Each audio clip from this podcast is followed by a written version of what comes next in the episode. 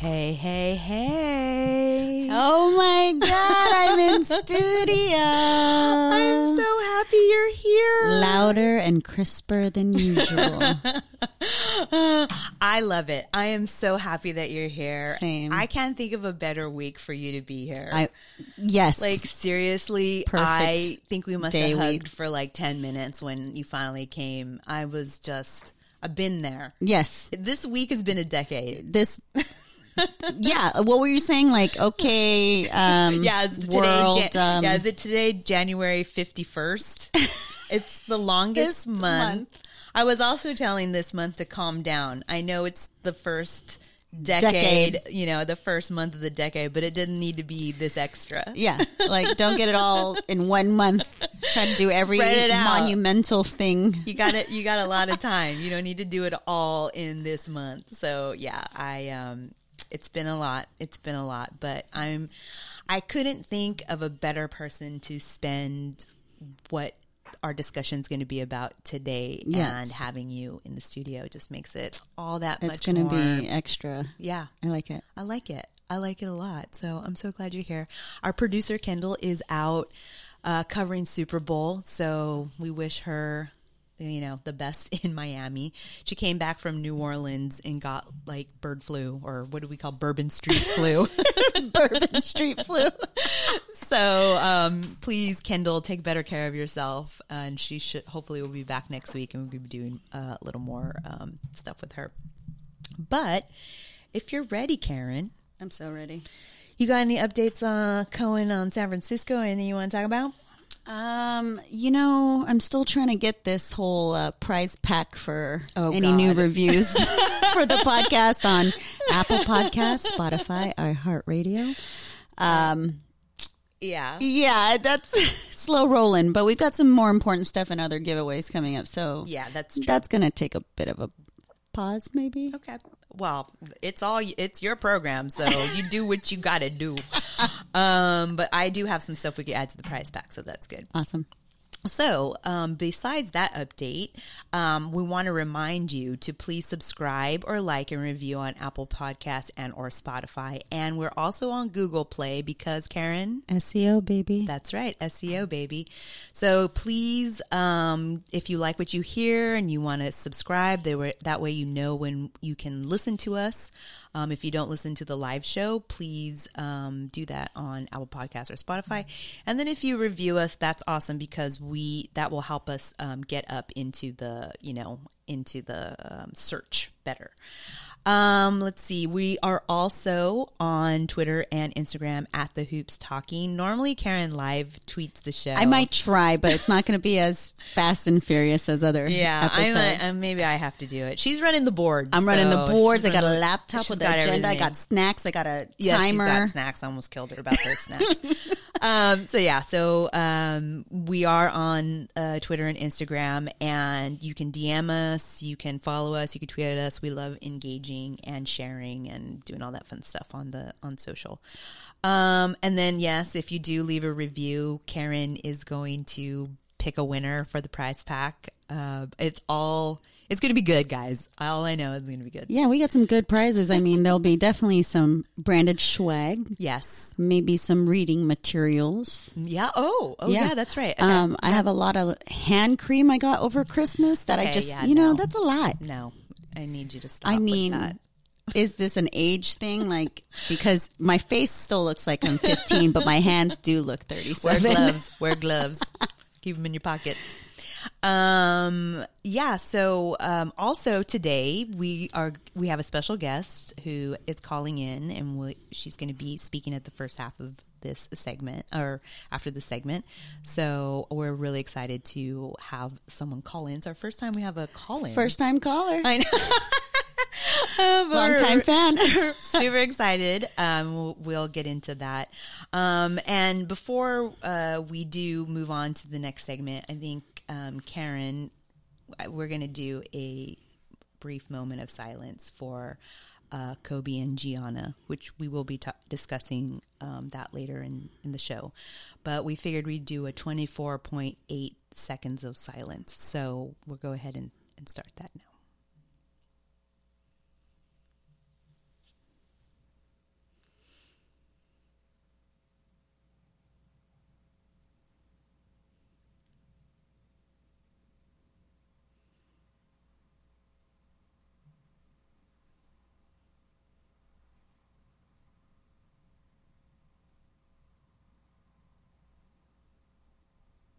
and on with the show.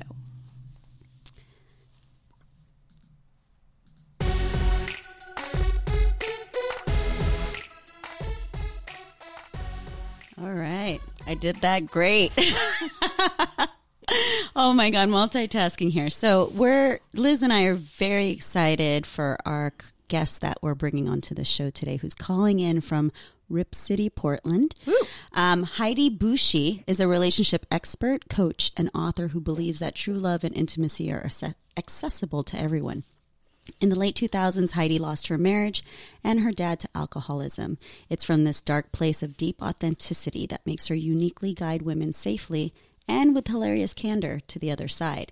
In twenty eighteen, Heidi quit her day job, jealous, and wrote a book, Relationship Ready, How I Stopped Fucking Randos and Started Cupcaking My Soulmate.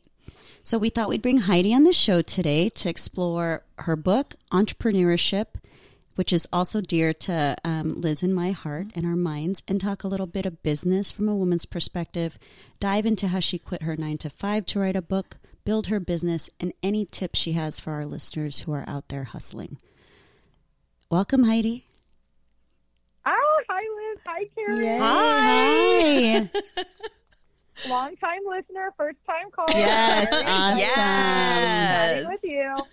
Uh, you guys are, I just need your other listeners to know that you guys are so legit. You have your oh. shit together in a way that you, re, your show requires a lot of organization, and you have it all together, oh. and you have snacks, and you have transition music. I mean, it's, I'm just, I'm amazed. I do also need you to know that I am harnessing the power of Kareem Abdul-Jabbar tonight. Love My it. husband, twenty minutes before the show, he went down into our basement and was like, you know, like throwing stuff around, like digging. I was like, what is going on down here?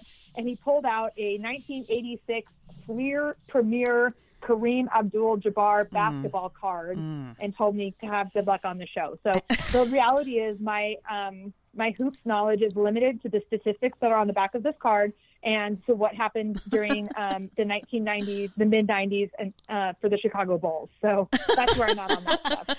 I mean, we saw your video, and he must really love you because there's no cover on that. You're not wearing gloves. I'm just or using a tweezer to hold it. I am surprised. I know, and I'm I'm drinking tea next to it. I'm like, a oh little, my I was God. like, oh, I better put that mug somewhere else. I don't want it. Cause you know, like I'm the kind of person I would like put a mug down on it, and then there'd be a drink circle on mm-hmm. it, and I'd be like, sorry. Same. Love you. Same. That's awesome. That is so awesome. And yeah. and I'm assuming that you were able to get such a wonderful husband because of your uh, what you have in your book. Yeah, so I um, my passion uh, is helping women identify and change painful patterns in their relationships, and uh, I wasn't able to have an uh, a sustainable, long-term, loving relationship until I took a good hard look at my own um, patterns and found a way to change them. I did some work around my patterns of relationship that were causing me a lot of pain, and it was really transformative as far as my perspective on men, dating, and relationships. And I will say that the book is written um, on my own personal experience, and mm. so it's mostly written in the, the hetero um, context, but mm-hmm, it mm-hmm. certainly applies to any gender identity or any, you know, any kind of I, any any identity. I feel like the concepts in here are like really pretty basic, mm. um, but I always talk about them just from my own perspective. It's just a little disclaimer. Oh, I love that you have that disclaimer though, because that's good to know that, you know, at whatever, however you want to come at it when it comes to relationships yeah. between your partners or, you know, whatever it is, mm-hmm. you know, the fluidity of it. I love that, you know, it's all inclusive. So that is really great yeah. to know. Great to know. Well, I took a little bit of time to uh, read through because mm-hmm. I wanted to see, you know, uh, you know, I'm in a relationship. um, so from my perspective, I feel like I'm doing everything right. I love uh, my husband. Let me see the chats light up from Anonymous Knicks fan. uh, I feel like I have a, a great partner, husband, loved one. And um, I, but I did, you know, I, I think I, we were chatting prior to the show, and I have gone through divorce. I have gone through um, toxic relationships. And so mm-hmm. for me, reading this, I was like, this is so great. I wish it, I don't know if the outcome would have been, I doubt it would be different because I truly think I found my, the person I'm supposed to be mm-hmm. with. Um, but um, I do think that this, you know, f- there's probably a lot of people that could have these tools and be okay to say that they need help with this, these oh, yeah. types of tools and narratives and themes that you have in the book. And oh, yeah. I mean, a thousand percent. Like, I only ended up, um, like, willing to ask for help around these patterns because, like, I was in so much pain that mm-hmm. I just couldn't take it anymore, right? Mm-hmm. It was like, for thirty-three years, I'd been dating unavailable guys and, like, you know, every six months kind of, like, banging my head against the wall, like, what the fuck right. what am I doing? How did I end up here again? Right. Like, again? Mm-hmm. Seriously? Right. Um, and then there was a quote-unquote relationship that kind of brought me to my knees that I can talk about or we can get to later, but it's mm. in the book, and I finally just kind of bottomed out, like, I cannot mm. do this anymore. I must find a different way to do relationships. Which actually brings me to something that I read in the intro of the book where you uh, where it's writ- you wrote, um, I think it's a common misconception that we're born completely to show up authentically in our romantic relationships. Mm. That actually, mm. that really struck me because I thought, like, well, yeah, I guess I never really was taught about what that, how to do that. I, I know that I was supposed to, you know, mm-hmm. eventually find someone to be married to right. and then, like, the whole, I guess, quote unquote American dream. Mm-hmm. But I never thought about mm-hmm. like all the steps that lead you to there and how you should, it's kind of like a playbook. You, like, actually get there. Yeah. yeah. Can you talk a little bit more about what you mean, what you meant when you were writing that or how you found that out? Yeah, for sure. I think it's a great question, and mm. I'm sorry that I interrupted at the end of what you were saying. No. I was just so excited about yeah, just talking about it. So I, there's a couple of things that I think kind of fuel this question or this piece of the book. And one of them is um, a concept that I learned actually from a therapist that I went to for a long time, which is called, which is this thing called the linear social um, script, mm. the linear social script. And that's that cultural construct that says, like, okay, you go to college, you graduate high school oh, when you're yeah. eighteen, you go to college till you're twenty-two, you meet the love of your life at twenty-five, you guys get married at twenty-six, you buy the house at twenty-seven, you both are well into your careers, you have the kids by twenty-eight at the latest, you you know, it's like that, that is that cultural construct that's very linear of, like, this is how it goes. Mm-hmm. And um, part of that linear social script is what you're talking about, which is that nobody explains, like, yeah, but how do I actually build a relationship with another person that is resilient, meaning that it can withstand disagreement, mm-hmm. um, argument, um, you know, actual real emotions, mm-hmm. um, that it can withstand the humanity of one another. And also, how do I build a relationship that's reciprocal? So I today look for, my relationships have to be, have both of those R's. They must be resilient and they must be reciprocal. Mm-hmm. So it's kind of like the reciprocal piece of it is, like, you can, it's, it's kind of in the same vein of, like, you can lead a horse to water, but you can't make them drink. Right. So that's like, you know, if I say to my husband, like, hey, um, I want us to, you know, can we make an appointment to go to a couples counseling therapist or something? Mm-hmm. And he says, yes, okay, but he never picks up the phone to make the appointment. Like, that's what I'm talking about. In a reciprocal relationship, like, each person is doing their work mm-hmm. and each person is showing up willing mm-hmm. to try something. But, like, the linear social script tells us when we should be doing all those things, should, quote mm-hmm. unquote, should. Right, right. Um, but it doesn't tell us how. Mm. And it, and we also don't, and we forget that there's, it doesn't have to be that way. It doesn't have to be that linear. So I had to go through a lot of um, failed relationships, lots of pain. I've also been divorced um, mm. before I realized, like, wow, the, what I need to learn how to do is to, first of all, identify what it is that I'm feeling and what the need is that accompanies that. And then I have to learn how to communicate it to somebody else. Right, right. It's and, so hard. And also, I mean, not for anything, but it sounds so unromantic when we put it in, oh, yeah. in like a it's term. So psychology you know? Theory and yeah. steps. But it, yeah. and I yeah. mean, it, it does. But I mean, at the end of the day, like, I feel if you don't do these things that you're talking about, Heidi, and, like, show up authentically mm-hmm. and mm-hmm. have that R and R and also have mm-hmm. this accountability, then mm-hmm. th- when, when things start to die down... Right. You're going to end mm. up in an unromantic place anyway. Mm-hmm.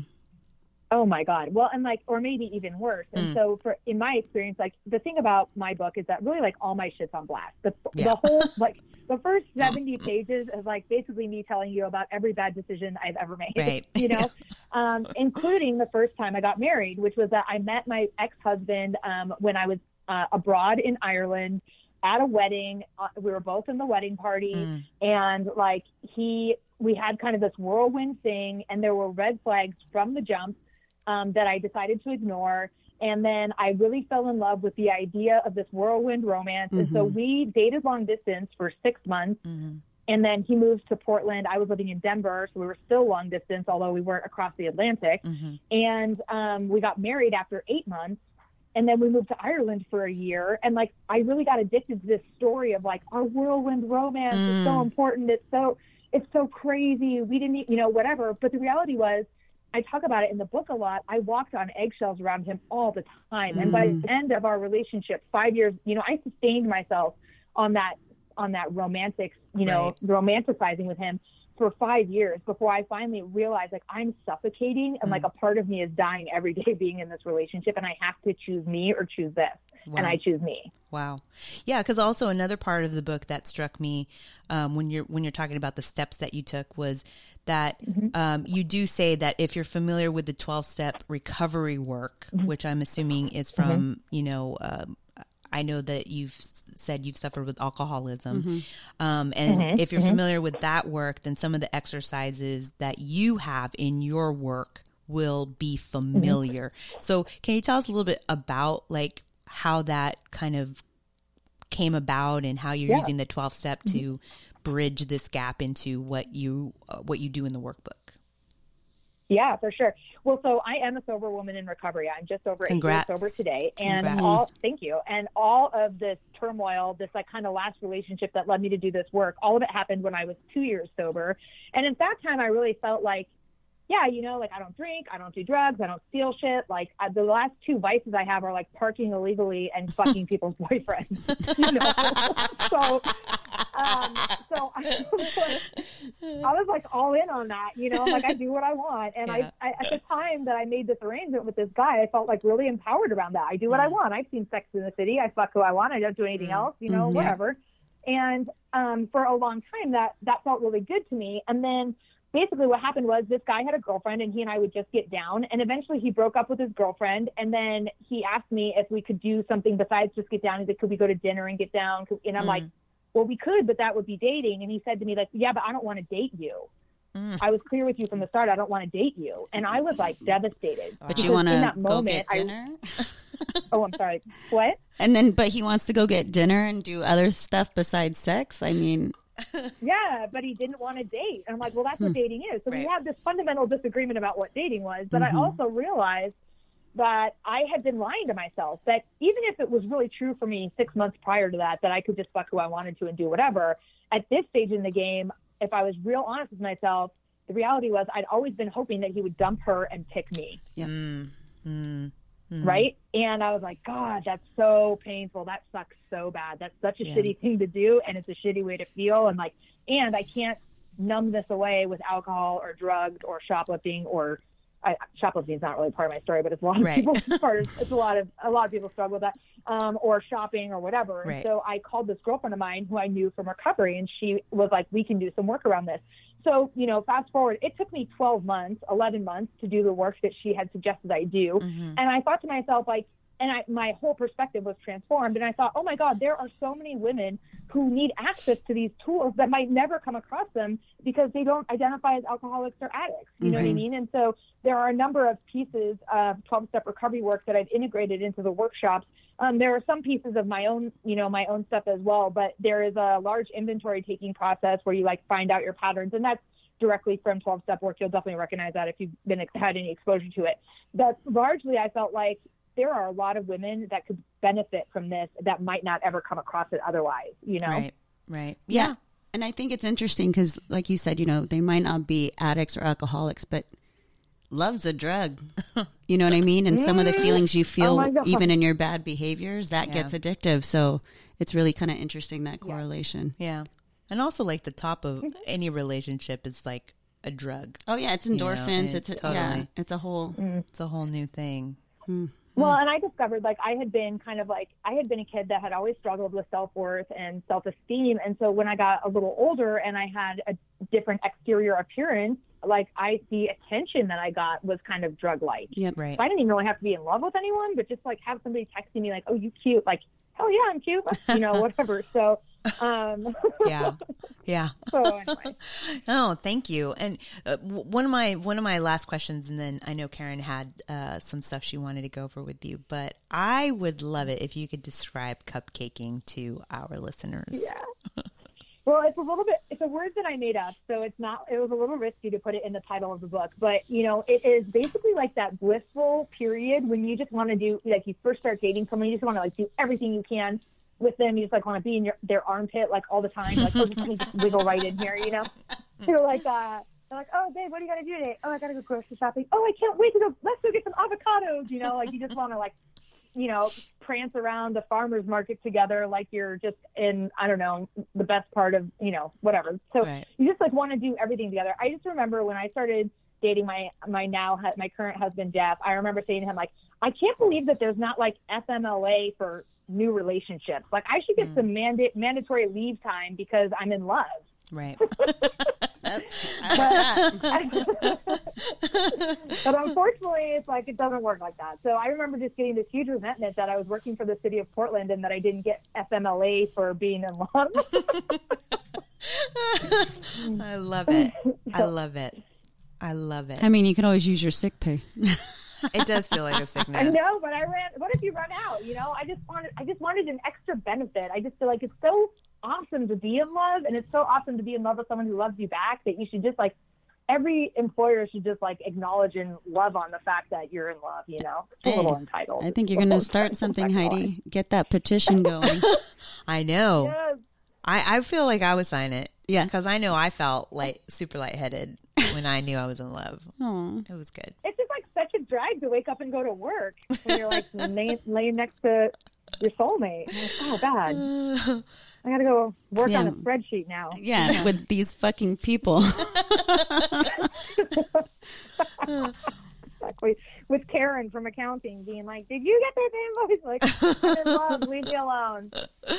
Well, thank you so much for that, all that information. Oh. Mm-hmm. And like I said, I really yeah, enjoyed reading some of it. And I know that Karen had yes. some really great stuff she wanted to talk about. No, definitely. I mean, and I don't want to like brush over the relationship stuff. I started digging into that too, um, Heidi. And I've been in two years in therapy because I decided too that ah, these patterns are not getting me to where I want to be. Um, and definitely that. Good for you, girl. Yeah, thanks. I, I mean, definitely that linear thing. You know, I had my daughter out of wedlock at twenty-nine, and I definitely mm-hmm. kind of jumped mm-hmm. out of that, um, you know, chronological order that we're supposed to go through. And, and, and that, mm-hmm. you know, that's heavy on sometimes. You know, you kind of have a bit of guilt there and, and shame. So. Mm-hmm. There's a lot of stuff I had to uncover. Well, I so. think we should all be flipping the linear social script. I think it's a thing that exists, but I would love for, just like if we can all get on board for signing the F M L A for love, then we should also all get on board with flipping the linear social script. Time, it's outdated. Bye, bye, bye, bye. I'll sign that petition too. Okay, good, good, good. Well, I, you know, now what's really interesting about the book, though, is that you decided mm-hmm. to quit your job. And in exactly one year after doing so, you self-published this book. So it's really interesting. Yeah. And what, you know, what really made you take such a huge leap to leap, uh, live like, li- ugh, what am I, what's happening here? Leave the corporate world. Well, there are a couple of things that were happening. First of all, you know, I had, I had some of this stuff in motion before I actually left the job. So that's like a very important mm, disclaimer. Mm, like okay. It is, you know, there is, so much social media and the way that technology exists today makes so many opportunities so much more accessible for us than they used to be, which is awesome.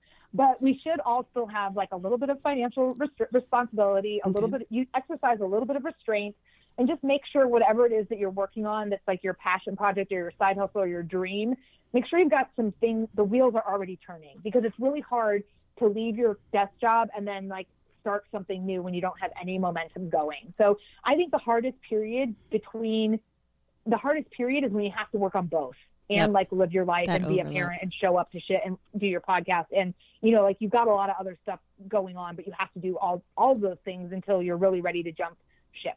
Well, yeah. Love that. Um, so how many seasons do you think do- we need to be in until Liz and I can a thousand episodes? I mean, but- It's hard, right? Because there isn't really, there isn't a bright line. I mean, I think it would be easier if you'd say, if you could say, okay, do six, you know, do sixty episodes and then you can go ahead and follow your dream. But it's like, you know, I, I hope this is a good time to talk about this metaphor. Karen, you and I talked about it the other day, which mm-hmm. is like, there, I love this metaphor about a tunnel, walking through fear fearfully. So mm-hmm. at some stage you do have to go, look, I'm just going to, I'm going to be afraid. ready is a lie. I'm never going to be ready. Mm-hmm. I'm just going to do this. Mm-hmm. Right. And the best metaphor that I have about that is like you're in a dark tunnel and you're afraid of the dark and you're standing at one end and you have to get to the other end. And the end that you're standing on has um, a motion sensor light. So you take four steps forward and you're still in the light. And then the fifth step, the light goes out. And so it's like, oh shit, I'm scared. I'm in the tunnel and there's no light. So of course I'm going to run back a couple times and turn the light back on because mm. duh. Right. But if I'm always mm. running back to turn the light on, I'll never make it through the tunnel. So mm. at some stage, I just have to accept, look, I'm going to have to walk through the rest of this tunnel mm. in the dark. I'm going to have to walk through fear fearfully and just know that I am qualified and I am thrifty and I am smart and I can, I can, and I can make it happen, but I'm never going to feel fear free. And actually, if you didn't have any fear, you'd probably be a psychopath. Yes. Yeah. And what were you saying in the car too, Liz? We were talking about um, the easiest way through. Oh, I, I was saying the easiest way forward is through. Mm-hmm. Oh, um, yeah. Yeah. I well, was there's like, um, there's like, oh, I'm sorry. Go no, ahead. no, no, no. I was just, it was in context of a family member, but yeah, go ahead. Well, like there's this quote, I think it's like maybe Churchill or something where he's like, you know, they say when you're walking through hell or when you're going through hell, keep walking, yep. you know, you don't stop. Mm. Or you're never going to go through it. So just keep going and you'll get there eventually.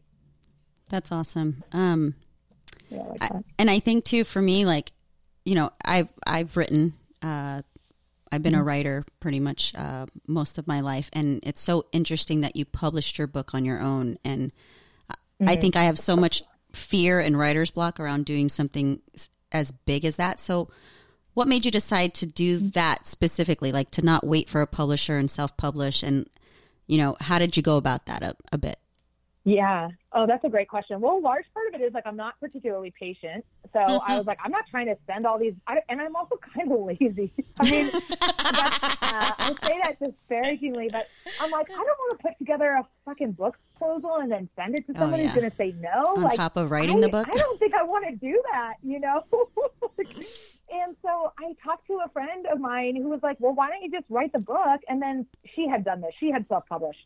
So she's like, you know, some people, a strategy is they write the book, they self-publish, and then they shop the book to um, a literary agent or to a publishing house once it's done. And I was like, oh, all right, maybe I'll try that.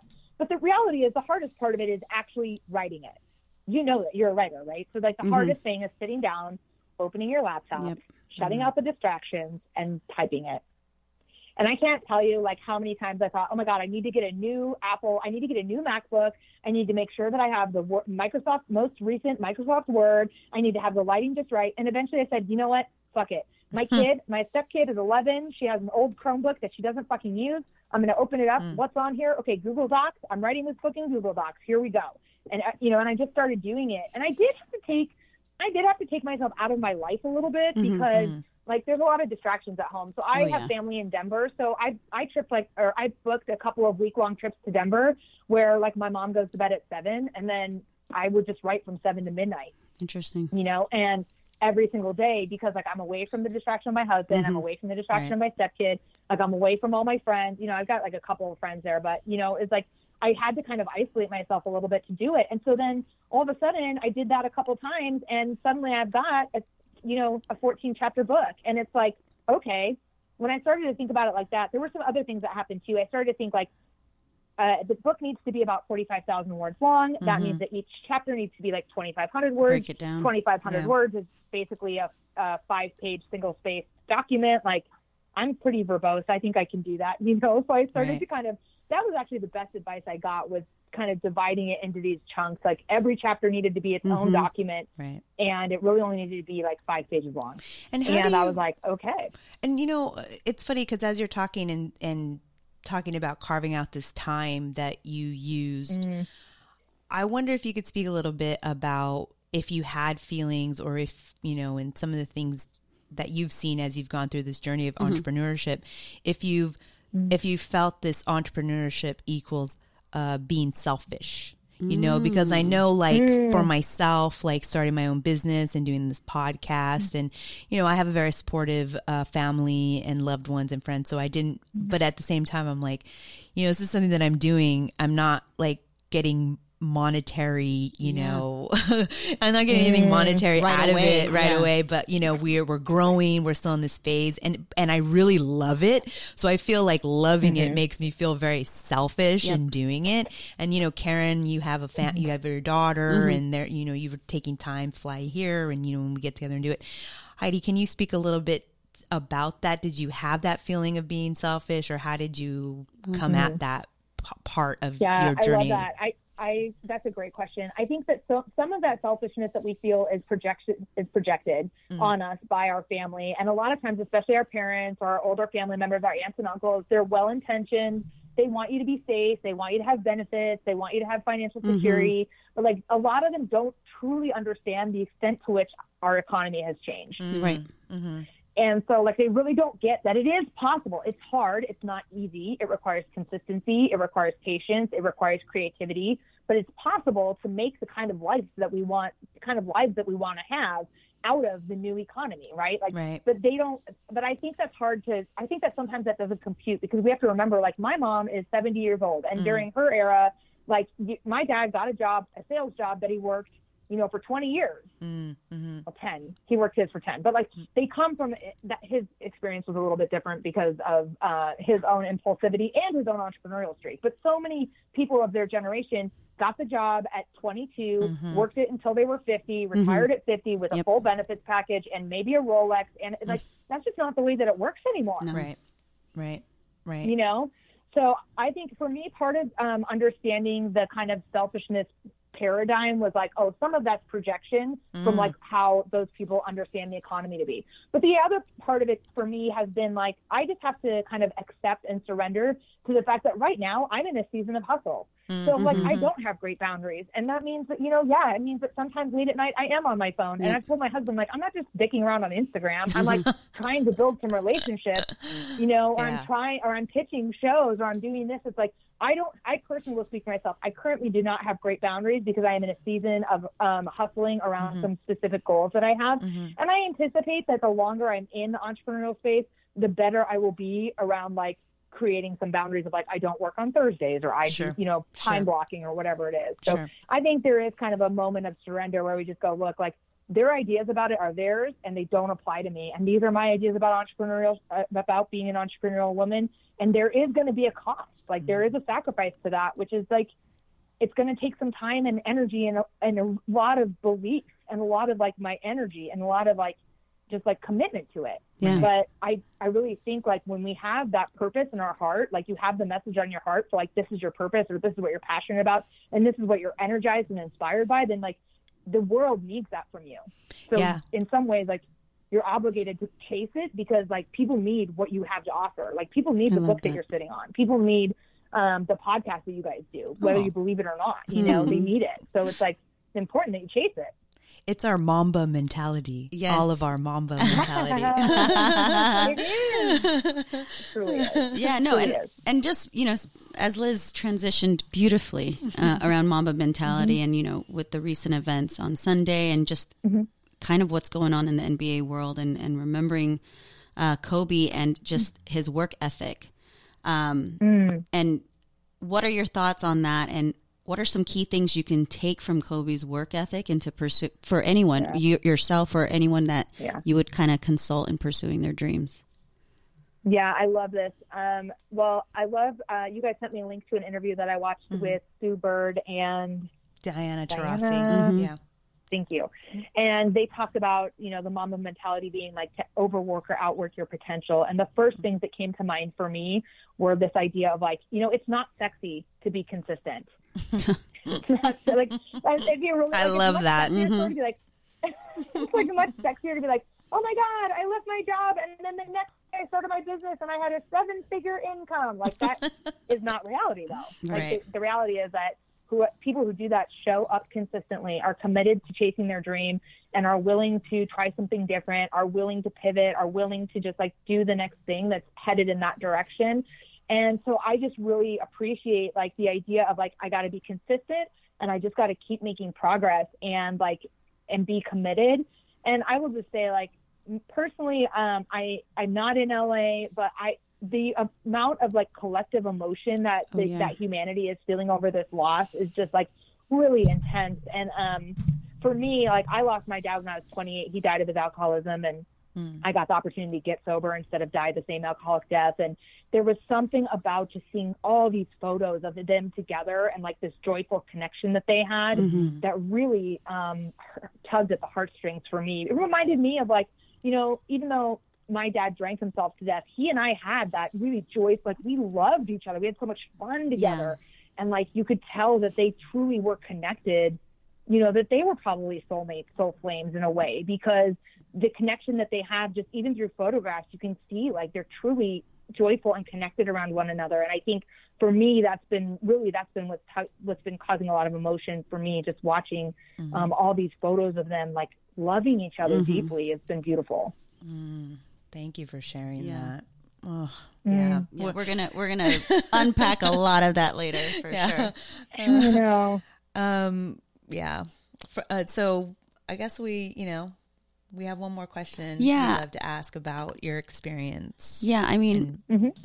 I think I'm thinking about myself and maybe even Liz and, and a lot of my friends I know that we talk about constantly breaking the chain of being in a cubicle and and breaking out of that mm. corporate world, because let's be honest, like, companies don't give a shit about you, right? And right. you're never going to reach or get that house or vacation that you want, constantly being forced into this pay range for your position, and you're not mm-hmm. going to be paid exactly uh, equal to the amount of work you're, you're putting in. But when mm-hmm. I think about it, like, I've got a kid, I'm a single mom, and it's scary. Mm-hmm. What, yeah. from everything that you've done, when someone's like, I'm nervous and I'm scared about it, what what one thing could you tell them? Well, there's two things. Good. Like, uh, even yeah. better. Yeah, I love it. The, two for one. The first thing I would say is that, like, if you're seriously thinking about transitioning out of cubicle life, you do need a plan and you have to have some momentum going. So how you would need to start thinking about, how are you actually going to make money? Because you're right, bills are real. Mm-hmm. So it'd be totally irresponsible for you to be like, fuck this job, you know, middle fingers blazing and, you know, whatever, as you walk out the door.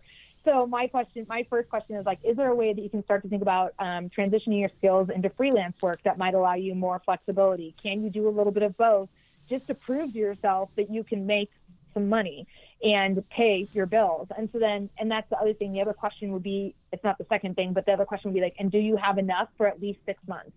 Got it. Um, or at least three months, mm-hmm. you know, three months, because you definitely don't want to be out in the world and get desperate and panic. Right. Mm-hmm.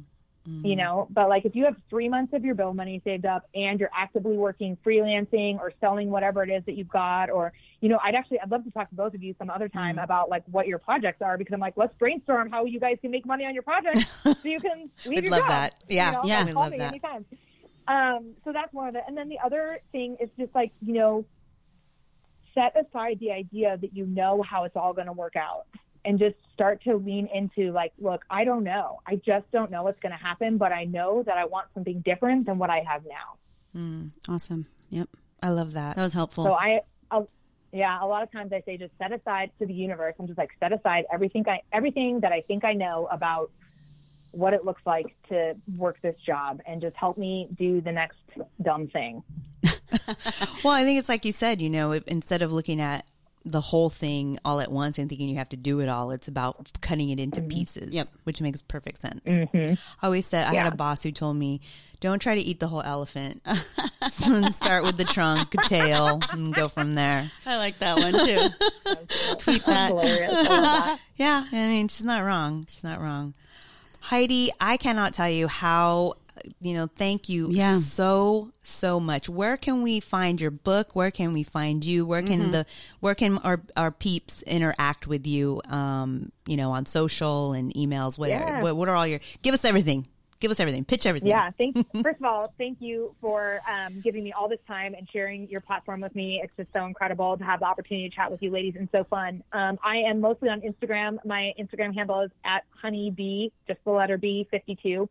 Um, and you can find the book on my website. Well, you can find the link to Amazon. The book's on Amazon. Mm-hmm, great. Mm-hmm. um, you can search Amazon for it, but it's actually easier to just go to my website, which is heidi b coaching dot com.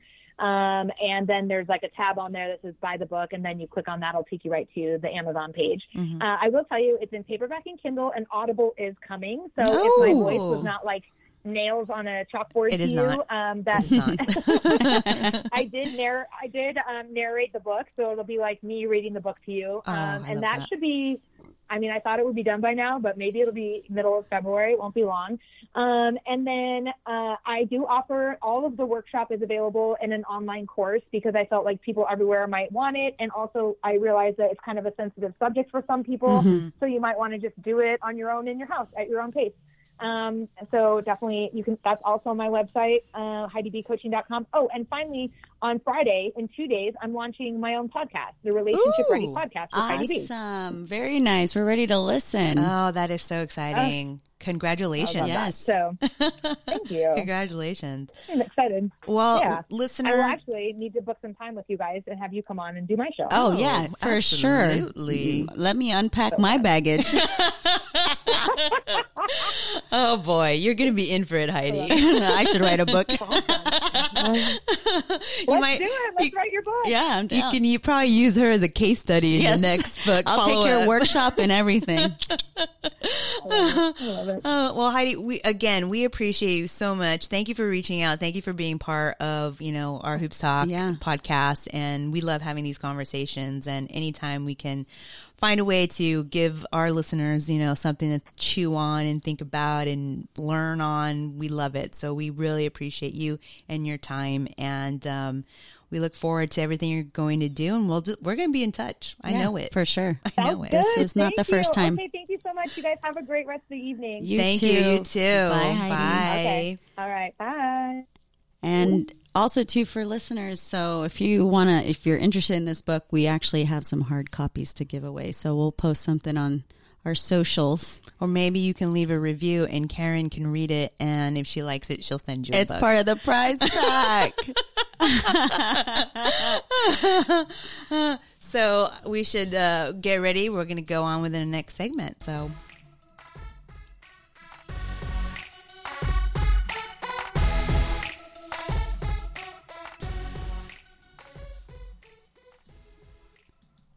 Oh, yeah.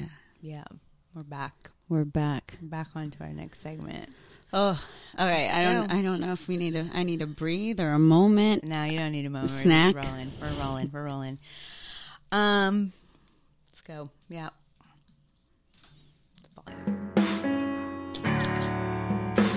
No, heaven couldn't wait for you.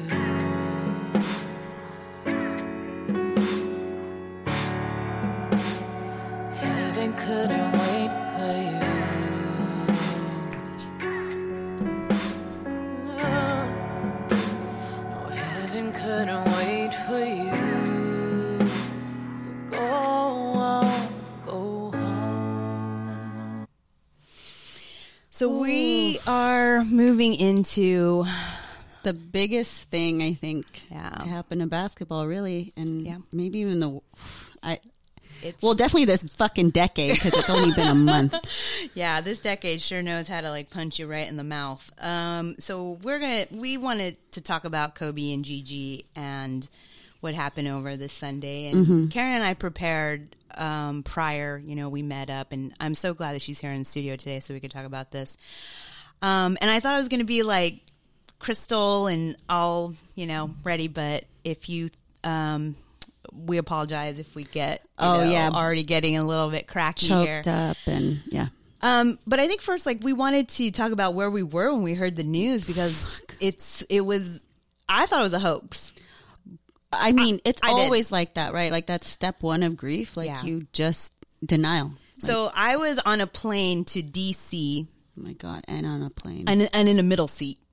So I was like, okay. And I basically, Um, I got a, I, I was on the internet because I was working, and I got a text from my family that said "Rip Kobe," and it was funny because like I are I have a friend who has I think I have a couple friends that have a dog named, named Kobe. Kobe. I do too, and so I was like, oh, someone's for animals for pet past, mm-hmm. and you know, so I immediately went to something like of that because of course it could there was no way it could have been Kobe Bryant. Um, and then I was starting to get all these texts coming in while I'm on the plane and I'm like, what? So I turn on the Dish T V to right. E S P N and I see the news and I just start crying right in my seat. Like I was, I, you know, I couldn't believe like what I was seeing, reading, it was like, it like caught me in my, my chest and my throat, and I just had tears. And the man next to me, he was trying to console me. He's like, do you want some gum? Can I help you? And I'm just like, I'm so like, sweet. Oh, thank you. I'm, I'm so glad people, you know, sometimes people don't suck all the time. Right. Um, and so I, you know, rolled into D C with having all this news and not really believing, and still things like coming out. And, um, but I know my first reaction was that kind of unbelievable shock. And I still feel like, like I'm processing. I think we all are, mm-hmm. are processing it. But it was so shocking, and I got a lot of texts from people saying, um, you know, I wasn't, a, I'm not a Lakers fan, I wasn't necessarily a Kobe fan, yeah. but I can't believe how much this has affected me. Right.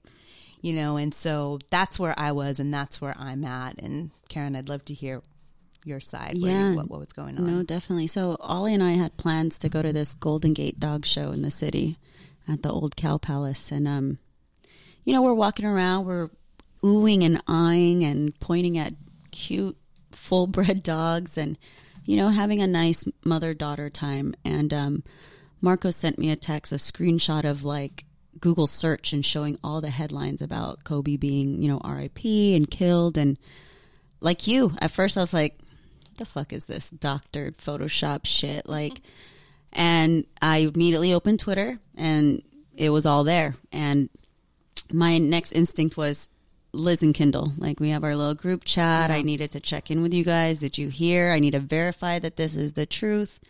And, you know, we were going back and forth about like what we knew already, where we were at. You know, you mentioned you were on the plane. Kindle mm-hmm. was also traveling over to Miami for a Super Bowl.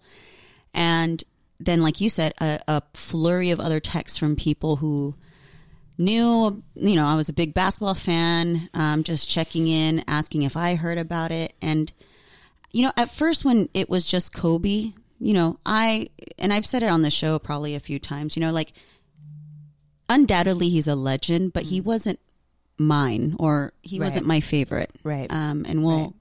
talk about that a little bit too, about um, his complicated life. You know, everyone's not, we're human. Yeah, for sure. For um, sure. And, and then, but I think when I started hearing the rumors again, you know, irresponsible journalism that, you know, his wife was with him. His Ugh. daughters were with him. Rick Fox was with him. It started to like escalate into more. And I was just having a hard time being present with my kid. Um, mm. And it's that weird guilt and division because I'm processing this, but then it's like, okay, then, but I'm here and I'm trying to be present and, and be with the puppies and Ollie. And then I think when it was verified that it was Gianna with him, yeah, it hit hard. Yeah. Really hard. Um, yeah, I mean, just trying to get distracted, holding on tightly to Ollie. Um, mm-hmm. And I just put myself in this like weird hole and made the excuse, oh, it's for the pod, right? Like I, I got to right. know, but I think it was another, it was my way of processing grief was um, I need to know everything. Sure. And sure. so I just was reading everything, learning everything, anything I could right. to kind of help me process through that. Yeah. And I think as we're processing this and, you know, it's been, a, you know, a few days now from the incident, and it's, for a lot of people, it's something that, you know, especially the families that were involved in the tragedy, um, it'll be imprinted in their D N A like forever. Um, but I do, I, I, to your point about how, when we talk about legacy and when we talk like, I was still trying to figure out, I mean, it was shock and process mm-hmm. and then grief and disbelief, and the enormity of the tragedy kept growing, oh, yeah. you know, as the reports were coming in. And then, you know, I'm still, you know, I was telling you, I'm like, I'm trying to find the language right. to how we have this discussion about a very complicated person um, who whose on-court legacy is pretty much like the, the gold mean, standard right. and whose off court uh, legacy has had, um, you know, sexual allegations mm-hmm. in it, and how we, you know, it today in, in twenty twenty is a different conversation than two thousand three. Right. And how we sure. look at these things. And I think it's important that our podcast creates a space where we can have all the conversations, mm-hmm. you know, and, and it be safe. Right. Um, I, I was a Kobe fan on court, and I wish I knew more about his, you know, after retirement. Right. Same. Um, because when I was doing the, when we were doing the research, mm-hmm. it's insane how much he has done since retirement. Oh, yeah. It's absolutely insane. And it's also a, a really interesting narrative of how you're seeing a growth of a person who had this thing happen. You know, I, I listened to an, an N P R interview where they said, you know, the, the, the sexual assault case that happened in two thousand three was a fork in the road for him, you know, where he decided which way he was going to go from there. Right. Exactly. And it was, you know, he decided to say like, hey, I, he made goals, you know, I want to be, uh, I want to keep my family together. Mm-hmm. I, you know, I want to Uh, learn more about, you know, how, what I've done and, and be a better man and be a better husband mm-hmm. and be a better father. So, you know, I don't think that it needs to, things that we do in the past that are wrong should define necessarily who, you know, imprint, but it does change you. Yeah. And we hope for the better. And from what we saw from what he was doing, um, he was definitely trying to learn more. Um, and, you, and a lot of the, the, thought pieces that have come out in particular, I think uh, Jamel Hill yep. came out with a great, great piece. One.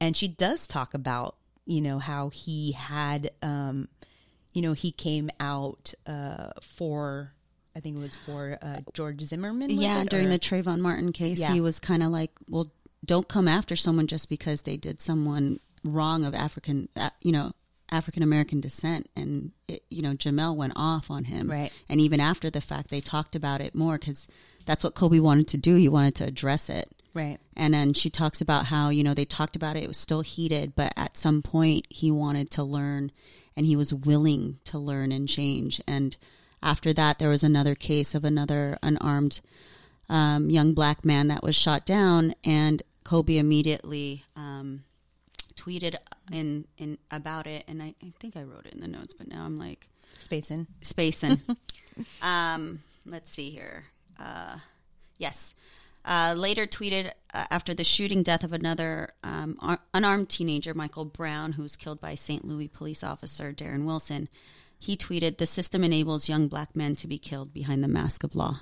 And so um you know, learning and then taking action after that. I yeah. think look, if you looked at twenty-year-old me and then thirty-seven-year-old me, if you're going to vilify me for every fucking wrong thing I did, oh, well, I'm done, you know? Yeah, I agree with that. I agree with that. But I also think that, you know, um, I I feel that it where it hits me the most is that we will not have him around anymore to have these discussions that mm, we need to be yep. having, yep. you know, because maybe right now he's, he's putting the work in, right. right? He put the work in, but there's still conversations that we could have had with him um, as a role model that he is, as he's, you know, moving forward uh, with supporting women and women in sports right. and his own daughter and having daughters yep. that won't be realized sure. because of his death. And that is so sad to me. And I also think about his family, I mean, the family of all the people lost in the in the tragedy. But, you know, I'm thinking about Vanessa and I'm thinking about their her, his daughters. Mm-hmm. And it was funny because I was just making coffee this morning and my husband's been traveling and I know he's coming home. Yeah. So, you know, I have that. Yeah. And I thought, you know, she's not, he's not going to come home for her. Yeah. And that really hit me. Yep. And for all those people in that tragedy. Right. And anyone like that. So, um, I don't know. That just, that just got me. Yeah. Um, yeah. To know that. And so I want, so I also think like being like empathy and having these discussions and thinking about what's... Twitter is not the place to have oh, these discussions. It's not, it's not. I mean, it's a fire starter. It's a shit yeah, starter. Yeah, definitely. Absolutely. It is not a place to have these types of discussions. It, it's, it's made itself fairly clear that it's not going to be the, the right place to have it. Mm-hmm. So that's why... Um, I'm so glad we could have this discussion and be open about all the different things that mm-hmm. are unpacked with our legends yeah. that we are now having those discussions with right now. But yeah. on, on the court, like gold standard, gold standard. And you know, it's, yeah, I mean, it's not the place, but it kind of is the start of the place, right? To kind of, um, and I think it's a filter. It's who you decide to listen to. Like I really, luckily I didn't see a lot of the trolls kind of, Um, and negative things. I've only heard of them anecdotally where people were like, well, why are you crying over some celebrity you don't know? Or, you know, like he was a rapist and all those calls. Um, but I think Danielle Cadet, who is the managing editor of Refinery twenty-nine, unbothered and on her turf, I think said it pretty well. Um, it's possible to feel overwhelming sadness for Vanessa Bryant and her re- remaining daughters and acknowledge Kobe Bryant as an iconic athlete and believe victims of sexual violence. It's complicated, and that's okay. Dude, we are messy. We're so oh, messy. Yeah. We're not robots. We're not perfect. We're so messy. We're so messy. So messy. And um, I, I will say, though, like, Kobe was L A, you know. Yeah. Just, you know, if he, what you're seeing here in L A is, it's incredible. It's incredible to see. Like, we were just driving in. Oh, yeah. And there was a, a city bus yep. parked at a bus stop, and it showed, like, the, where the, the location on the L E D, you know, it says one twenty-seventh mm-hmm. Street or whatever. And then it went from that to Rip Kobe. Yeah. You know, so this whole city, this whole area is, has lost someone that even if you didn't know him, you knew him. Yeah. You know, you felt like you knew him. And, Uh, and I think like within grief, you make so many unexpected connections. Oh, yeah, definitely. With collective grief, mm-hmm. you know, and maybe it's unfortunate that this is what had to happen, but we all got to start looking at things differently. And, and I think as we look at the, tr- listen to the tributes, yep. you know, we, we're not going to play any because there was too many. Long, a They're lot. long. Mm-hmm. Um, but something that kept resonating was, um, hey, we... no one lives forever. Nope. You never know when someone's going to go. Right. You he never was on the court, but not ne- in life. Exactly. You ne- and you never know when it will happen, and make that effort to, um, tell people, your family and your friends, tell them that you love them, you know, make that effort to try, and, you know, it could be, it could be fleeting. Yeah. You know, we could get into, uh, twenty twenty-three and be terrible people again. Right. But I think even having this moment to have that um, pass through and have us think about those things are important, you know, and seeing the athletes. I, I know you were talking about it earlier about seeing them like show so much emotion. Oh, yeah. I mean, you know, you saw sort of the tributes through social posts, whether it was LeBron, Melo, C P three, um, Matt Barnes. I listened to, watched his little video on the way here after the airport. Um, and it's, you know, then, you know, uh, T N T had, um, you know, Shaq and Charles and uh, Rick Fox was on it, and Re- Reggie Miller. And I think it was Shaq really that shook me. And um, it's funny, I was watching that video and I wasn't watching it live, but then my friend Kay had um, texted me, and she said, after seeing all the recaps and tributes to Kobe, I gotta say, I'm loving that these giant masculine pinnacles of sports have been openly crying, leaning on one another, and showing their vulnerability. And yeah, like, where do you see that? I- I've never yeah. seen it. Um, and it, it shows a lot. I think it shows a lot of the N B A itself and the league. Um, I think it shows a lot through the shift of going away from that machismo and, and mm. thoughts of masculinity around sports. And then um, it really showed, I think that's what was so hard about Kobe is, and like Shaq was saying, you know, the other legends are old. They just, they're growing old. You still yeah. see them around, yeah. showing up at games, yeah. you know, making special appearances. And then with Kobe, it was like he was just still playing four years ago. Yeah. He was still right. on the court, and you're he right. had so much more he wanted to do. And, yeah. um, and then now he's just gone, you know, yeah. and, um, I think that impacted a lot of the N B A, and mostly because Kobe was their hero while they were growing up and deciding and making that decision mm-hmm. to get into the N B A and mm-hmm. be a baller, and took pieces of him and his work ethic. And he was an inspiration to a lot of our superstars today. Mm-hmm. Um, and, you know, some of the old legends we see already retired and on shows and announcing. So it was, it was powerful to me. And there's yeah. something about like what Heidi was saying about the collective uh, sadness. Yeah. Um, I think Melo and C P three both were kind of like, God, why? Like, you know, relig- religiously or whatever higher universal force you believe in, you believe that there's a purpose for things. And for them, they couldn't quite see what that purpose was. And for me, I think because they're close, right? Yeah. Um, but from me being able to step back, there's a lot of shit going on in this world. I mean, like, look, look who our fucking president mm-hmm. is. Look at the shit he's trying to stir. stir. Mm-hmm. And that part of toxic masculinity is so prevalent. Um, but I felt like maybe this universe used Kobe as a vessel since the get, right? Mm-hmm. He achieved so much mm-hmm. before his death, and inspired and created this influence and reach. And then him and Gianna's relationship. And I think they were somehow a symbol and a vessel, um, so that their death would greatly create a shift in this world. Because mm-hmm. I think we've been so focused on money and war and dumb shit as a larger society.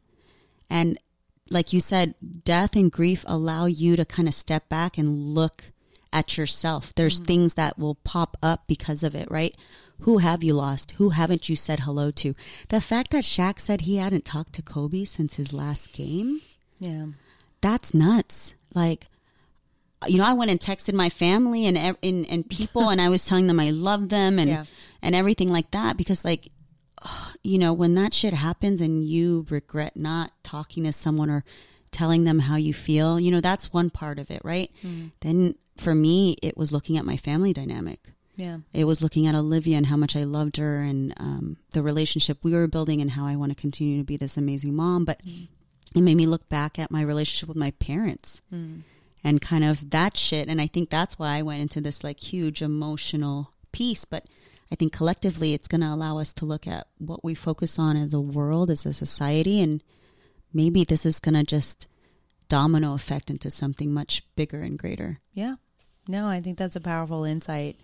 Um, and I know in doing my research for our discussion, like, um, I feel like I have, and especially, you know, talking with Heidi as well, and her, that's why I asked about her entrepreneurship and selfishness, you know, because I think like in the Mamba mentality, you, it's selfish. Yeah. It's selfish, mm-hmm. right? You're about what you need to do to make your goal. Right. And, and doing beyond what you're gift is right. or what your practice is. Right. And it can be looked at as selfish. Yeah. And I know a lot of people were like, dude, the guy was a dick. Right. You know, how he how he made himself perform mm-hmm. was not popular with making friends or right. being social. Oh, yeah. And when I started doing research and, and thinking about, you know, myself, you know, I'm in my forties and him being forty-one, um, and what I can imagine what Mamba mentality meant to him before, right? When, when he was on the court, mm-hmm. and now what Mamba mentality means for him now. Yeah. And it's so weird how, like, in when thinking about that, um, how in context it kind of also it, I can understand it more now. Oh yeah, for sure. You know, I can understand what Mamba mentality mm-hmm. is, and it's funny because without even saying it, I've been practicing that, mm. you know, I've been, yeah. I've been saying like, hey, I want, I'm going to go to New York. I'm going to have my own gallery. I'm right. going to start my own business, you mm-hmm. know, or I'm going to do this. And, um, may, you know, I, I did, I do think it, it felt maybe selfish, and that's why I didn't, you know, couldn't really relate. Yeah. And maybe I didn't think, well, I'm not an you know, a gold standard for athleticism, which right. I am not ever will yeah. be. Right. But that's not my goals. But I can see how that would flow um, to other parts, and being a hustler yep. or an entrepreneur or whatever, right. whatever you need to call yourself to make you get go that extra mile. That's part of it. And I think that's what, um, uh, you know, the, the shift, it's still Mamba mentality, but it's from, right. you know, a twenty year old to a forty year old right. and what that means and what you've been doing and how that narrative. And I think in, I, I know in going through some of the things that he was doing, he was actually built his Mamba Academy. Yep. Um, he, we found this thing called, Uh, what was it? Muse Cage. Muse Cage. Yeah, like a Sesame Street, yeah. like episodic. Go look it up on E S P N. Yeah, we'll I'll try it. to put a link in the. Oh yeah, tweet it. Or so I don't know. It's called Muse Cage, and he did this for E S P N, mm-hmm. and it was basically about like it's him and a hand puppet called Little Mamba, a purple worm or snake, right? Yeah, he was really obsessed with like Westbrook and Harden. Oh, like, yeah. He's asking about it, and he's talking about, like, what's a muse cage? And he's like, well, it's a it's a cage that you make with things that inspire, inspire you. you. And there's light muses, like, you're great. And then there's dark music that muses yeah, that talk about failure, failure mm-hmm. you suck, you know. And so um, he was trying to kind of, I mean, from what it looked like, yep. is he was trying to uh, create Uh, a way to communicate Mamba mentality right. to uh, young people, mm-hmm. you know. So he was even saying, like, he wasn't looking at Mamba mentality and saying, like, well, whatever I did in my twenties, that's how it's going to be. Right. No, he's like, I'm a forty year old retired, a legendary basketball player right. that has young children, and I want them to understand what it means to have.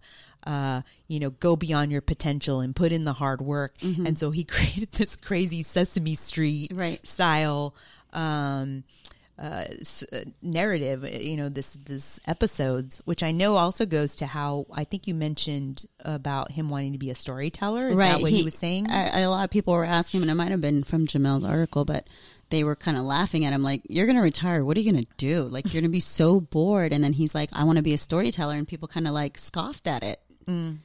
And I mean, he ended up doing that. He wrote his book, Mamba Mentality. Mm-hmm. He won an Oscar for, um, where is that? Uh, shoot. It's our other section. I know. We have so many notes. Um, shit. Well, he won an Oscar. Okay, first champion professional athlete to win an Oscar, and the first black person to win one for Best Animated Short Film for writing and narrating Dear Basketball, which I love that they someone had put it fully out on um, Twitter, and mm-hmm. watching that, like that, that was another moment that just pulled at my heartstring and, and made me kind of bawl too, you know. So, um, it, you know, what's interesting is about this whole. When you're hustling and being selfish, right? And and it's something that I've learned too with like, if you're going to go do work on yourself, um, it reminds me of like, you know, I was on a plane today, and when you get up there, they advise you, if you have a young kid with you, put the mask on yourself first. And I think what we first see when people are out there to do their thing, to live their dream, on the outside, it looks selfish, right?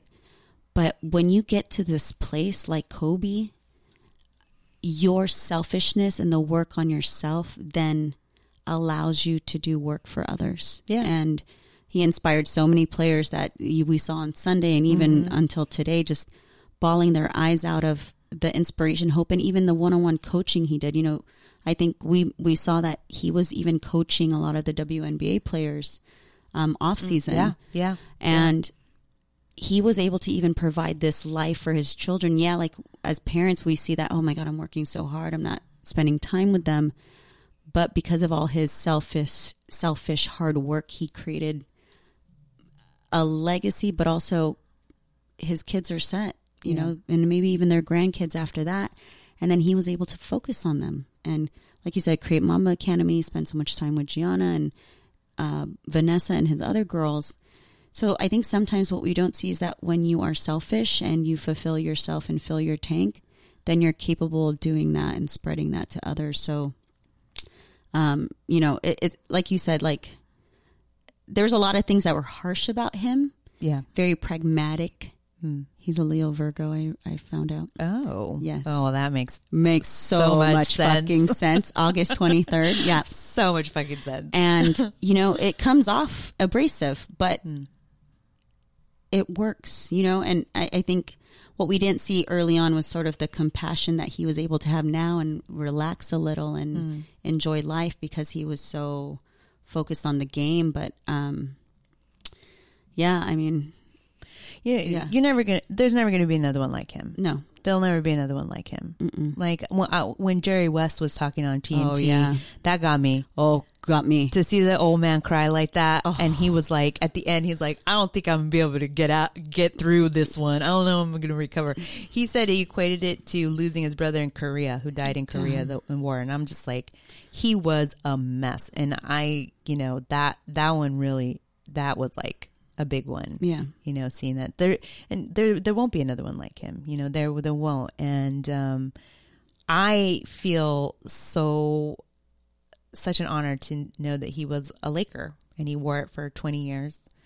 Um, and was really interesting mm-hmm. in, with the Jerry West too is that he said that Kobe actually wanted to go and play for the Clippers. Oh, shit. And he had to talk him out of it. Talk, yeah, I remember said, that. And Jerry West even said, he's yeah. like, I've never told this to anybody. I'm like, well, Jerry, you know, if you wanted to keep it a secret, this is the worst, worst place to platform do it. to do so because everyone's watching. So secret's out. Yeah. Out, cat out of the bag. But he says, uh, you know, he said, yeah, he wanted, he called me and he's like, I'm done. He was pissed at the coaches. He was pissed at the organization. He, he wanted out and he told Jerry, you know, hey, I'm going to go and play with, uh, I want to play with the Clippers. And I think he even committed, like he did a verbal, wow. com- he went as far as doing that. And that Jerry West was like, you are not going to play for that owner. Yep. I cannot let you play for that owner. Yep. I won't let you do it. I won't let you do it. And he talked him out of it. And, you know, that's some good advice. Yeah, I can't imagine Kobe in a Clippers now. Oof. I mean, he'd still be in L A, but nah, nah. never a Clipper. Nah, nah, nah. You know, never not a Lakers fan, but if I had to choose, oh, never a Clipper.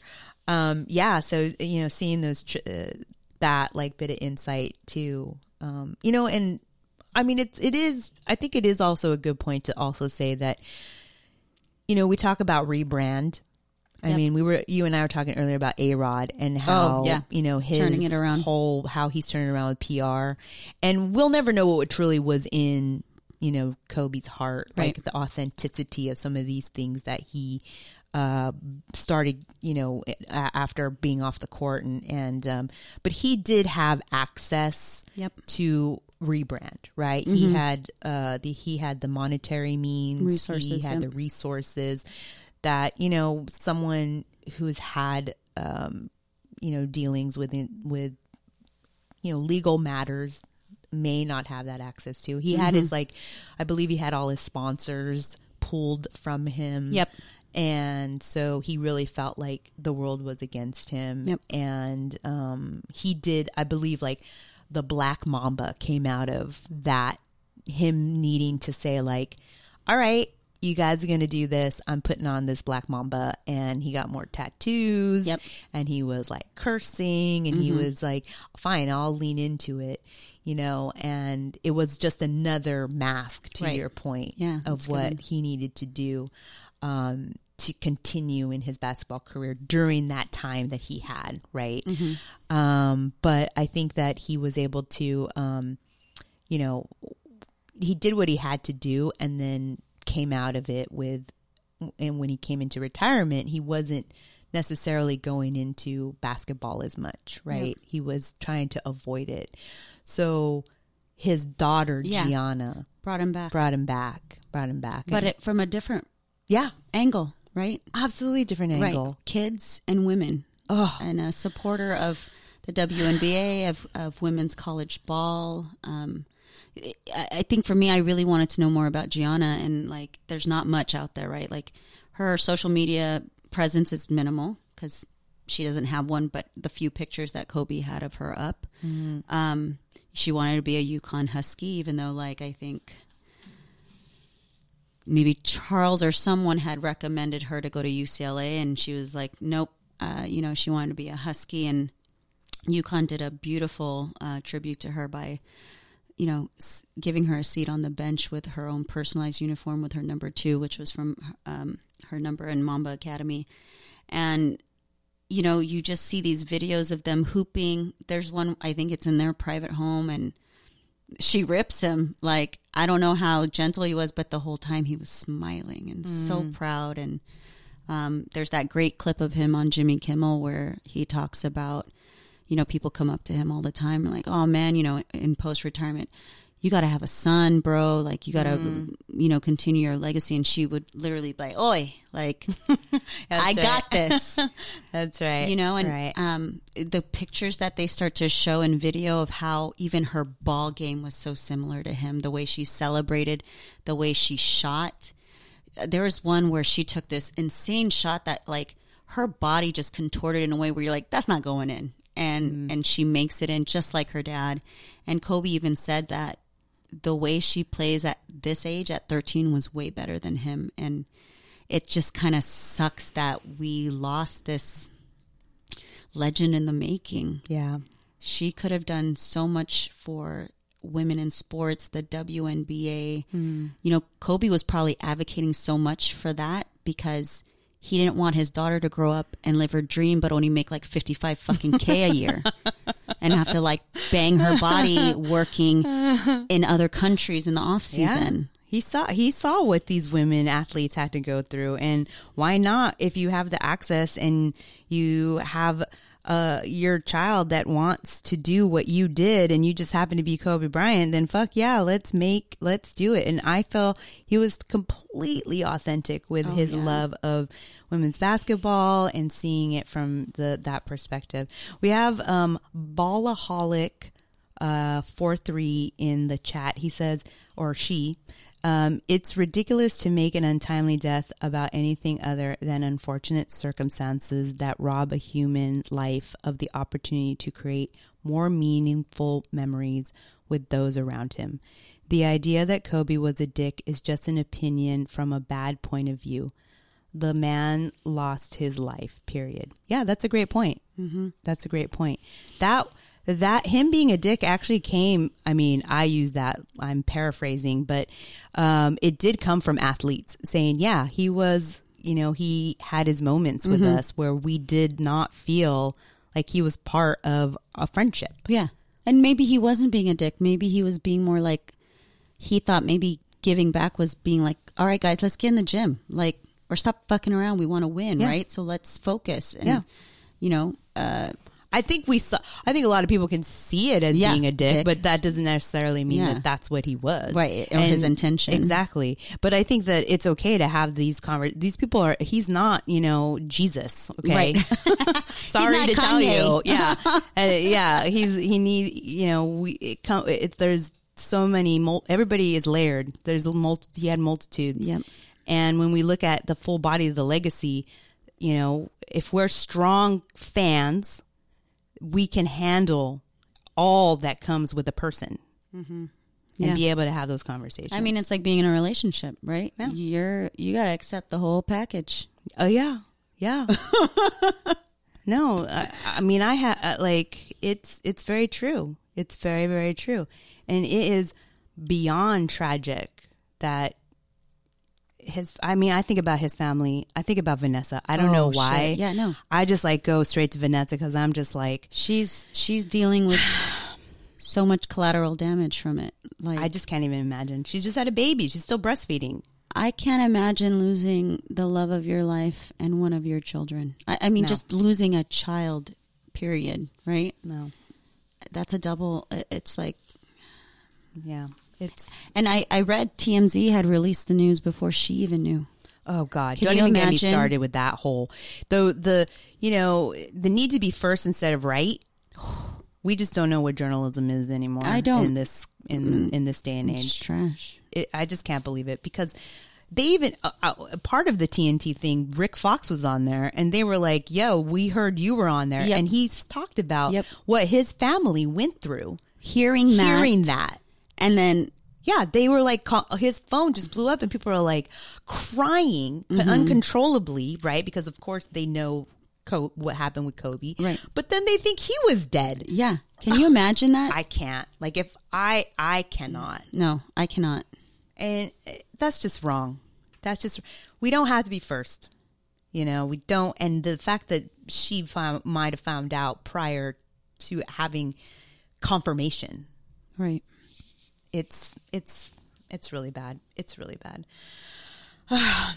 So, you know, we'll be, I know we had like some other things on hand that we wanted to discuss, but we did a lot of research and we are trying to create a space for grief, yeah. you know, and what that means and how do we move forward. And um, I there's so many people that talk that, you know, his accolades on the court, like I said, he is the gold standard and there is nobody that is going to be like him. So, you know, for us, we wanted to look at it from the the standpoint of legacy and grief and coping and, you know, hope we can continue the discussion. Yep. And we don't know how long. Like, yeah, I mean, but think about what also the Lakers, they're they're due to go on court on Friday. Friday. Oh, my God. That's going to be their first home game yeah. since. The tickets are, I think cheap seats are starting at eight hundred dollars. Holy so moly. That just, so many people want to be part of what's next. Yeah. Or what, how. Historically. Yeah. Like, what can they do? What's the connection? You know, how mm-hmm. can they connect? Um, and so I know that they haven't spoken to the media. A lot of Dwight, LeBron, a lot yep. of them have done, you know, their own social. Right. Um, but they haven't, uh, their coach Vogel, he came out and spoke. Oh, I saw that and, today. Yeah. Right? He did, he did a speaking. I mean, that video of LeBron getting off the plane. Oh, and, and I mean, yeah. they had just talked because he had broken Kobe's record the day before. Yeah. Fuck. Yeah. Like that, that was Actually, another one. Actually, and that was another one too, because I was like, oh, you mean like rip his points, you know? Yeah. Uh, title? Yeah. Like, ha ha ha, that's funny. But then realizing that it was his life, it was just still a shock, still mm-hmm. a shock. So I think we're still like, we're definitely processing this. And, you know, we try to be as open to discussion and we try to be very like raw to uh share with you what we're feeling in the podcast, and and we hope, you know, we didn't know how long we were going to spend on oh, this yeah. topic. I mean, we still had some things about power rankings and fantasy, but um yeah. all that seems like nothing. Yeah, it's when we're talking about the magnitude of what this tragedy and and beyond, it's It's a lost process. Yeah. And um, I'm just so glad, Karen, that I have someone like you in my life to process it with. Thank you so much Same. for being my co-host. I would have been talking to a bunch of dudes about it. uh, I appreciate you so much. Same. And I, like you said, like, you know, I, I initially was going to come here the second week of January and the fares weren't conducive to my wallet. And you know, it's serendipitous for me to be here this week after this, and you know, everything yeah. has its time and its place. And um, yeah. I'm grateful too for us just being so ingrained in basketball, taking a risk in this podcast, having each other mm-hmm. at a pivotal time in my career, having you as a boss and a partner uh, yeah. um, and a friend, and yeah, um, super. Grateful. Well, I know we're coming at time, and I thought one of the most poignant yes. uh, reflections that we saw of the many, and all of them carried so much weight, to see the outpouring um, of people who knew him or worked with him or interviewed him or saw him once, you know, uh, and one that really nailed it for us when it comes to him and Gianna and his legacy as a father mm-hmm. and what, you know, what he was building in his retirement off the court, that I think for us just hit, hit so hard. And we wanted to share that one in this podcast. It's Elena Duncan. Oh, is it Al? Who is it? It's Al Duncan. Al Duncan. Sorry, mm-hmm. Al Duncan. So here is what she had to say. It's likely that you're hearing many personal anecdotes about Kobe Bryant, so here's mine. I met Kobe one time, backstage at an event for E S P N in New York. And I saw him and I thought, oh my gosh, that's Kobe. I got to get a picture for the gram. Hmm. That's the picture. I didn't get it for a few minutes because as I approached him, he immediately commented on my rather large eight-month pregnant belly. How are you? How close are you? What are you having? Mm-hmm. A girl, I said, and then he high-fived me. Girls are the best. I asked him for advice on raising girls, seeing as though he quite famously had three at the time. And he said, just be grateful that you've been given that gift because girls are amazing. His third daughter, Bianca, was about a year and a half old at the time, so I asked if he wanted more children. And he said that his wife, Vanessa, really wanted to try again for a boy, but was sort of jokingly concerned that it would be another girl. And I was like, four girls, are you joking? Like, what would you think? How would you feel? And without hesitation, he said, I would have five more girls if I could. I'm a girl dad. When it came to sports, he said that his oldest daughter was an accomplished volleyball player and that the youngest was a toddler, so T B D. But that middle one, he said, that middle one was a monster. She's a beast. She's better than I was at her age. She's got it. That middle one, of course, was Gigi. When I reflect on this tragedy and that half an hour that I spent with Kobe Bryant two years ago, I suppose that the only small source of comfort for me is knowing that he died doing what he loved the most, being a dad, being a girl dad. Oh, man, fuck, I'm sorry. Being a girl dad. Yeah. Well, thank you, everybody, for listening to today's podcast. Oh, it's a hard one today. A good one and a hard one. Good one and a hard one. And, yeah. you know, we we hope um, that you find your way through this grief, um, that you're also empathetic to people that might be grieving at this time that maybe you don't understand. Yeah, yeah. You like know? You don't get why. Maybe you don't get why. Maybe you're like, you didn't know him. Yeah. And, you know, try to be gentle and empathetic to those who are grieving and how they want to grieve, right? Because mm-hmm. we can't tell people how to do what they need to do for themselves. So, um, you know, take that time and tell people you love them. Yeah. And I mean, to all our friends and family, and especially those in the chat, like, we love you guys, and we yeah. wouldn't have the interaction. We wouldn't have this show, and yeah. we wouldn't have each other. And yeah. Yeah, man. Everything. Hug everybody. Hug everyone. Hug everyone. And thank you, Heidi, for oh, yeah. being Heidi. at the top of the show. For sure. Um, we did not, you know, we had a different show in mind. Last a week. Hilarious show in mind. So, you know, thanks for rolling with us on that. And thank you for being part of the conversation and giving us the wonderful, your, your book. Um, make sure you go out and get that Relationship Ready, How I Stopped Fucking Randos and Started Cupcaking My Soulmate. I think there's a lot of lessons to learn there. So guys, um, be good. Be good to one another. Be, be loved. Be yeah. loved. Be loved and be love. Inspire others and lean into that Mamba mentality. Get it. Get it. Get it. Get it, girl. Thanks, guys. Good night. Love you.